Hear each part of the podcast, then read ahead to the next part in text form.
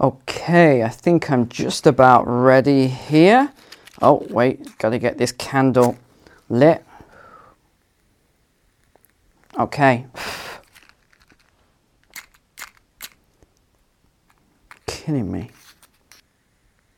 All right, welcome back as we get into another week. And we're going to start with a video that I saw on Friday. One of you guys sent it to me which is pretty terrifying, I must admit. And then we're going to just talk about a few of these things.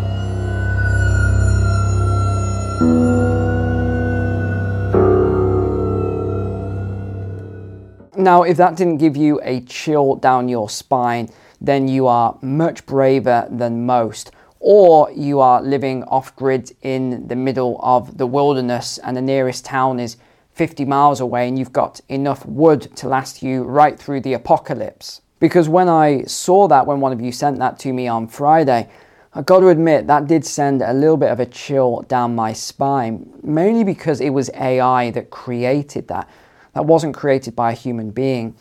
That was created by artificial intelligence that is not human. So it doesn't have any of the biases of a human or a news reporter or, or any emotions or anything like that. It just looks at data and then creates images and, and predictions and forecasts based on those news headlines and the data that's input into the system. And as we already talked about over the last six months here, this energy crisis is real. I know that myself and many of you who leave comments on the channel and have done for the last year or so now, uh, you guys have been very heavily attacked. I know because you say so in the comments by people over agreeing with me over this energy crisis. And we've been talking about this long before Russia and Ukraine kicked off. This was planned a long, long time ago. You can use the word planned in whatever way you see fit, whether you're looking at it as a nefarious plan by you know who, WEF, and all of these other organizations, or you think it's more of a positive plan. I know some people think it is positive. I, personally, I don't, but a lot of people think it's positive and that it's going to help with you know CO2 emissions and methane emissions that we destroy all of this energy production and we stop new fossil fuel production. And I've even heard people this week on media saying there's too many people on the planet, so uh, these energy crises and these food crises are a good thing because it will get rid of a load of people and um, everything will go back to normal. Yeah, it's not going to go back to normal. Let me just say that. We've got loads of articles to go through today, so I think let's just jump straight into these now then. Okay, let's begin then with this was a video I put out on the 7th of October. You can see the timestamp here. So that is 11 days ago that the UK will have blackouts from 4 to 7 p.m. daily this winter. And this is the news that has just come out. So you can see today, Tuesday, the 18th of October. Blackouts may be imposed on cold weekend evenings, National Grid Chief warns. The head of Britain's electricity and gas systems operator has told households to prepare for blackouts between, here it is, 4 pm and 7 pm on weekdays during really, really cold days in January and February if gas imports are reduced. Now, where does the UK get most of its energy from or its electricity? Britain gets 40% of its electricity from gas fired power stations, while gas heats the vast majority of homes. And that is indeed correct. But I really fear for a lot of people, and we're already hearing now some really terrible stories coming out. Over to Bloomberg then, UK discusses blackout planning with data center operators. UK government officials held detailed discussions with some of the biggest data center operators about ways to keep those businesses running through any potential. I've highlighted this in red because we know whenever they, they put these stories out that it's not potential, it most likely is going to happen. But they use this softening language so the public doesn't panic potential power shortages in coming months. According, and this is funny, so I've highlighted it in purple here, according to people familiar with the matter. It always makes me laugh when they say that. It's like when they say a source said. Which source or an expert quoted? Which expert? Next point then, the talks focused on allocating diesel for backup generators if Britain's energy infrastructure operator National Grid needed to cut power. The people said again, asking not to be named because the discussions are private. Oh, yeah, yeah, let's not name any people because um, this is private. No, it's nothing to do with the, the citizens of the country. Oh, no, no, this is a private discussion. They don't need, you know, these peasants, they don't even need to get involved in any of this. But why have I highlighted the word diesel? Well, very importantly, if you think about the problems we have right now with transportation fuels, Diesel is one of them. So, what do you think is going to happen if they have to move diesel from transportation, i.e., you driving your vehicle, or even, this is where it gets worse, farm equipment, transportation equipment, so transporting food around, transporting other things, and this can range from medical supplies right through to other supplies uh, that are, are vital for infrastructure.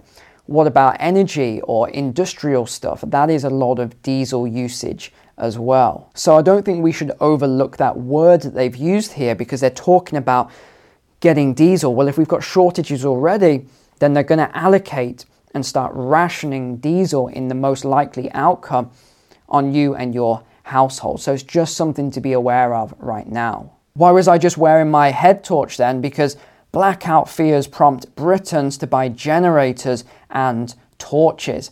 Comparing data from the first 11 days of October 21 to the same period this year showed a 203% increase in sales of generators and a 43% increase in sales of torches and head torches. And this came from Toolstation, Britain's biggest building materials retailer on Friday. And if you think about the numbers they're talking about here, so 203% increase on generators and 43% on torches and head torches, that's from 2021.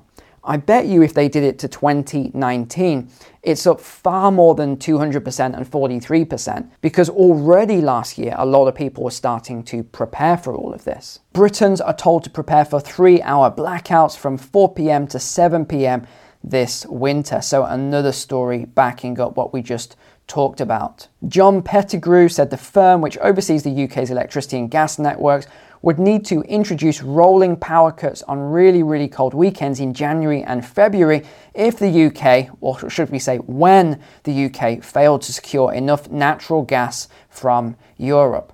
And that's just it. How on earth is the UK and a lot of these other countries going to secure natural gas from Europe? Where are they going to get it from? That, that's the question. And interestingly enough, when I talked about uh, previously these, these sanctions on Russia and energy, and I said, terrible idea, they're going to backfire, they're going to pull us into a, a great recession, if not another great depression, because energy inputs is what grows industry, and industry is what goes out retail and everything else. This is where GDP comes from. You have no energy, you have no GDP. And now we're starting to see that. Another thing I talked about was how even some of the most hardcore of people that said, yes, I agree with these sanctions and give Putin the middle finger and whatever, you know, these slogans that came out from the media said. I said, eventually, enough, in enough time, even the most hardcore people will regret that decision and will even get involved in protests uh, in order to have the government overturn these, these sanctions. And this is what we are seeing now. In fact, we've got a lot of clips from Europe about this. In Rome, Milan, and other Italian cities, citizens took to the streets against the rising energy prices and set fire to the bills. Angry workers in the energy sector blocked roads and highways in protest against layoffs. Let us show strength. There will be cures without work, they shouted, thereby increasing the already brewing social tension. So we're actually seeing protests now And, and when I'm talking about protests, I'm not talking hundreds or thousands of people. I'm talking about tens of thousands of people, or even one protest with over more than 100,000 people. So this has been in France, in Germany, Belgium, the UK, uh, Italy, Moldova. It is right throughout Europe. We're seeing these protests everywhere. And I'm going to show you a, an infographic in a moment, which will show you even more startling data on, on a lot of these protests as well. So we are starting now to see the people mobilize and get involved in the protest about energy because they are starting to suffer. Remember, this is Maslow's hierarchy of needs. Uh, this is your tier one, tier two levels here. You don't have heating, you don't have energy. And then, of course, this has a knock on effect with the food supply with diesel going to generators and, and cutting back on fertilizers because you haven't got natural gas to make the fertilizers, all of this has a massive knock on effect. And we end up in this spiral. And that's what we're starting. Well, we're not even starting. We've been in it for a few months now, maybe six months. So we're going deeper and deeper into this spiral. And it's going to get worse. You're probably going to see, I guess we can say, the peak of this as we get into the, the coldest month. So probably around January time, I would say is going to be the worst because Right now, people are looking forward to Christmas. I say that loosely, but people are really looking forward to Christmas, the general public at least, and they're sort of gearing up towards Christmas time. But once that is over, January is already the, the, sort of gloomiest month. This is when you have the most mental health problems. This is when people have nothing to really look forward to until they get back into spring and good weather. And of course, I'm talking about northern you know Europe here. I'm not talking about California or, or some of the hotter, hotter countries. I'm really talking about these colder climates. And although I had all these stacks of candles and everything else as a somewhat tongue-in-cheek um, reference today to this video, we are actually seeing this now right throughout Europe in restaurants and. So Italian restaurants very heavily, pubs in the UK now, we're starting to see them using candles instead of lights to save energy. And it's interesting because we're getting this sort of this I don't know if we can call it a European spirit or it's definitely a British spirit for those of you who are older and you, or your grandparents or your parents or uh, maybe even some of you who knows you know lived through the blitz era or, or you've studied this in history you'll, you'll know what i'm referencing when i talk about this sort of community vibe where people just had to get together and um, get through these things. And you saw community gardens, and this is how they got over the, the rationing and the food crises. Well, we're starting to see uh, quite a lot of that. I'm definitely seeing it.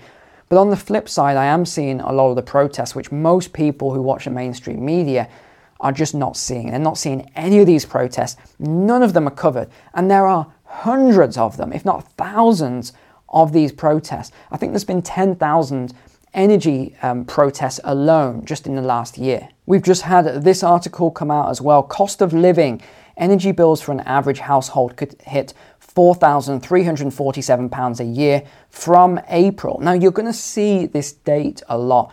And it's not just in the UK, it's also in the USA and Europe. I don't exactly know why at this stage, but there's something that's going to happen in April of 2020 three. I'm going to start researching a little more and trying to figure out what it is that's going to happen in April of 2023. But this £4,347 figure they're talking about, I think it could be a lot higher. I think it could be as much as £6,000 based on the previous estimates that they made. And it's interesting because the government announced a two year price freeze, but now they've uh, U turned on this and saying it will now run for just six months. And again, it's this whole sort of bait and switch routine that they keep doing. They give you something and then they take it away. It also confirmed that the energy bill relief scheme for businesses, which will cap corporate energy bills, is also set to end in April.